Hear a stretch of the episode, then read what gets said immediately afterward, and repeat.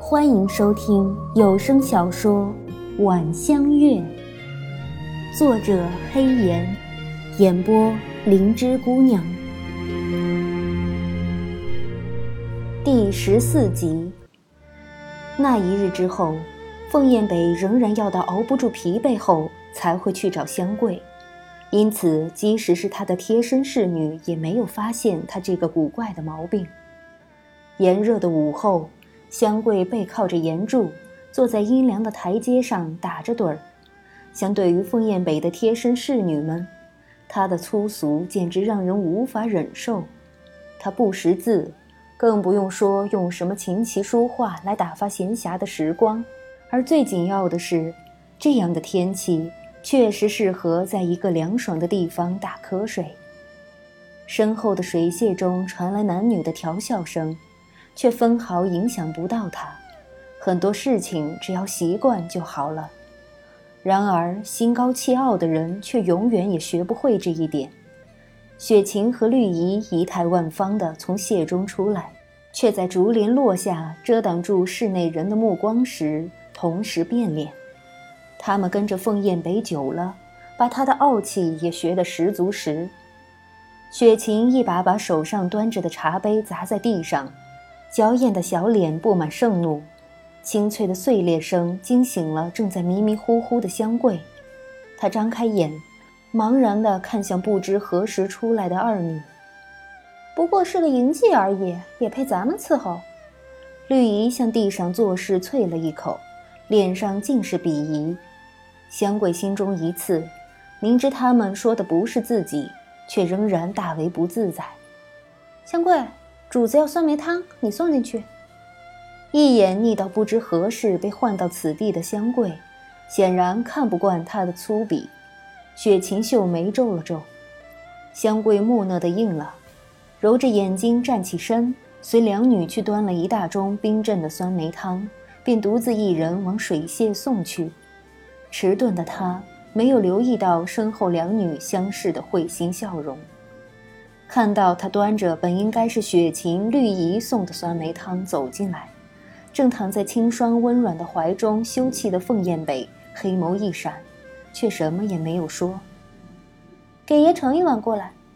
清霜一边爱怜地给怀中男人打着扇，一边吩咐道：“至于换了人侍候，他并不在意。”用长勺将酸梅汤舀到碗中，那酸酸甜甜的味道扑鼻而来。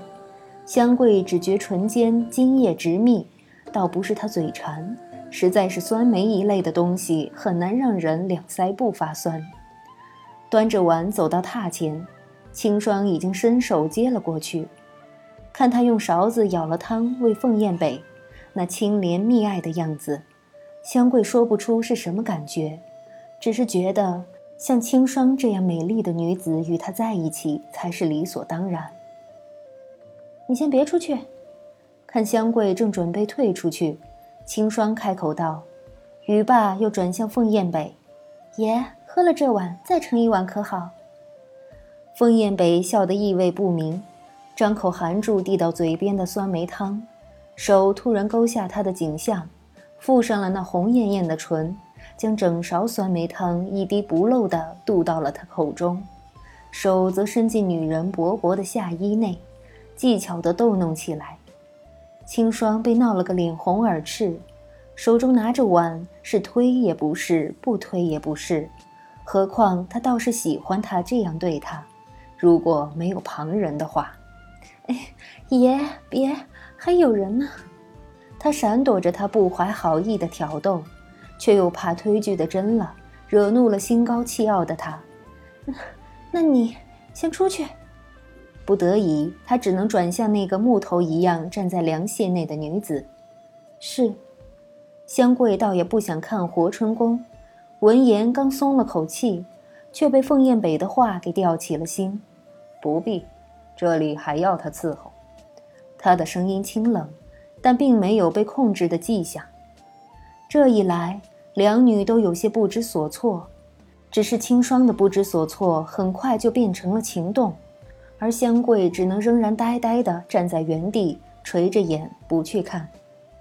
耳边传来女人难耐的娇喘声，他觉得有些闷，是轩阁里太热了吧？手下意识地摸到腕上那一直不曾取下的灯草星手环，轻轻地摩挲着。很早以前，他学会了接受，学会了多做少想，也学会了认命。要不，他定然撑不到现在。人活一遭不容易啊。也许是想得太出神，也许是将自己抽离得太成功。总之，香桂没有听到喊他盛汤的声音。更没有看到那个向他飞过来的碗，直到额上传来尖锐的疼痛，他才醒过神，茫然摸上额头，那里汩汩冒出的温热血液，以及脚边的雨花细瓷碗碎片，提醒着他发生了什么事。只是为什么？他不解地看向已经坐了起来的凤燕北，他正瞪着他，胸口剧烈地起伏着。显然气得不轻，而衣衫不整的青霜也被凤燕北这突如其来的怒气给吓着了，连半边凝乳露在外面也没注意到。你耳朵聋了吗？凤燕北怒道，火大的下了榻，就这样赤着脚来到香桂面前，一把拽住她往外拖去。没用的东西，留你在这里有什么用？香桂张了张口，终于没说出话来。也许真的是他做错了什么吧，给我跪到外面去！一把将手中的女人丢到台阶下，看着她狼狈地趴在地上，他的眼中几乎要喷出火来。正在外面躲懒的雪晴、绿怡从来没有见过凤燕北生这么大气，还以为是他们让香桂送酸梅汤去的事惹怒了他，都噤若寒蝉，连大气也不敢喘一口。谁知凤燕北看也没看他们一眼，便转身走了进去。你也下去吧。无视衣衫未整、眉梢含春的清霜殷殷期盼的眼神，凤燕北坐到几边椅中，冷冷道：“清霜满腔热情瞬间被浇灭，羞惭地拉好衣服下了榻。爷别气了，为一个下人气坏身子不值。虽然有些难堪。”但是仍然掩不住对心上人的关切。清霜来到凤燕北身旁，将她搂进怀中，温柔的安抚。凤燕北脸上浮起不耐，一把推开他，下去。怎么，连你也不听话了？他厌恶未经他允许的碰触，那让他有杀人的悸动。清霜被推得连退几步。不敢相信，前一刻还温柔多情的男人会如此突然间的冷漠。直到他心情不好，还得上前安慰：“爷，要么现在离开，要么就给我滚出王府。”风燕北看着轩阁外的一湖碧波，冷漠地打断他。清霜听出了他语气中的认真，心口一紧，不明白他怎么能够无情至私。那么开始的热情又算什么？咬住下唇，他忍住脱口而出的哽咽，落寞地退了出去。屋外，烈日如火，两个罪魁祸首拉着脑袋，再没了开始的高傲。清霜的眼被明亮的阳光照得有些眩，闭了闭眼，他才看清那个跪在太阳底下的女子。她生那么大的气，难道只是这下人没有及时回应她的缘故吗？这个时候，他才注意到女子与其他侍女的不同，无论是穿着还是容貌上，都不像一个能在他身边侍候的人。为何会出现这样的纰漏？青霜不由疑惑地看向那个垂手而站的侍女，却无法问出来，只因他清楚的知道，他们根本不将他放在眼里。留恋的回头。视线却被落下的竹帘遮挡住，他失望的叹了口气。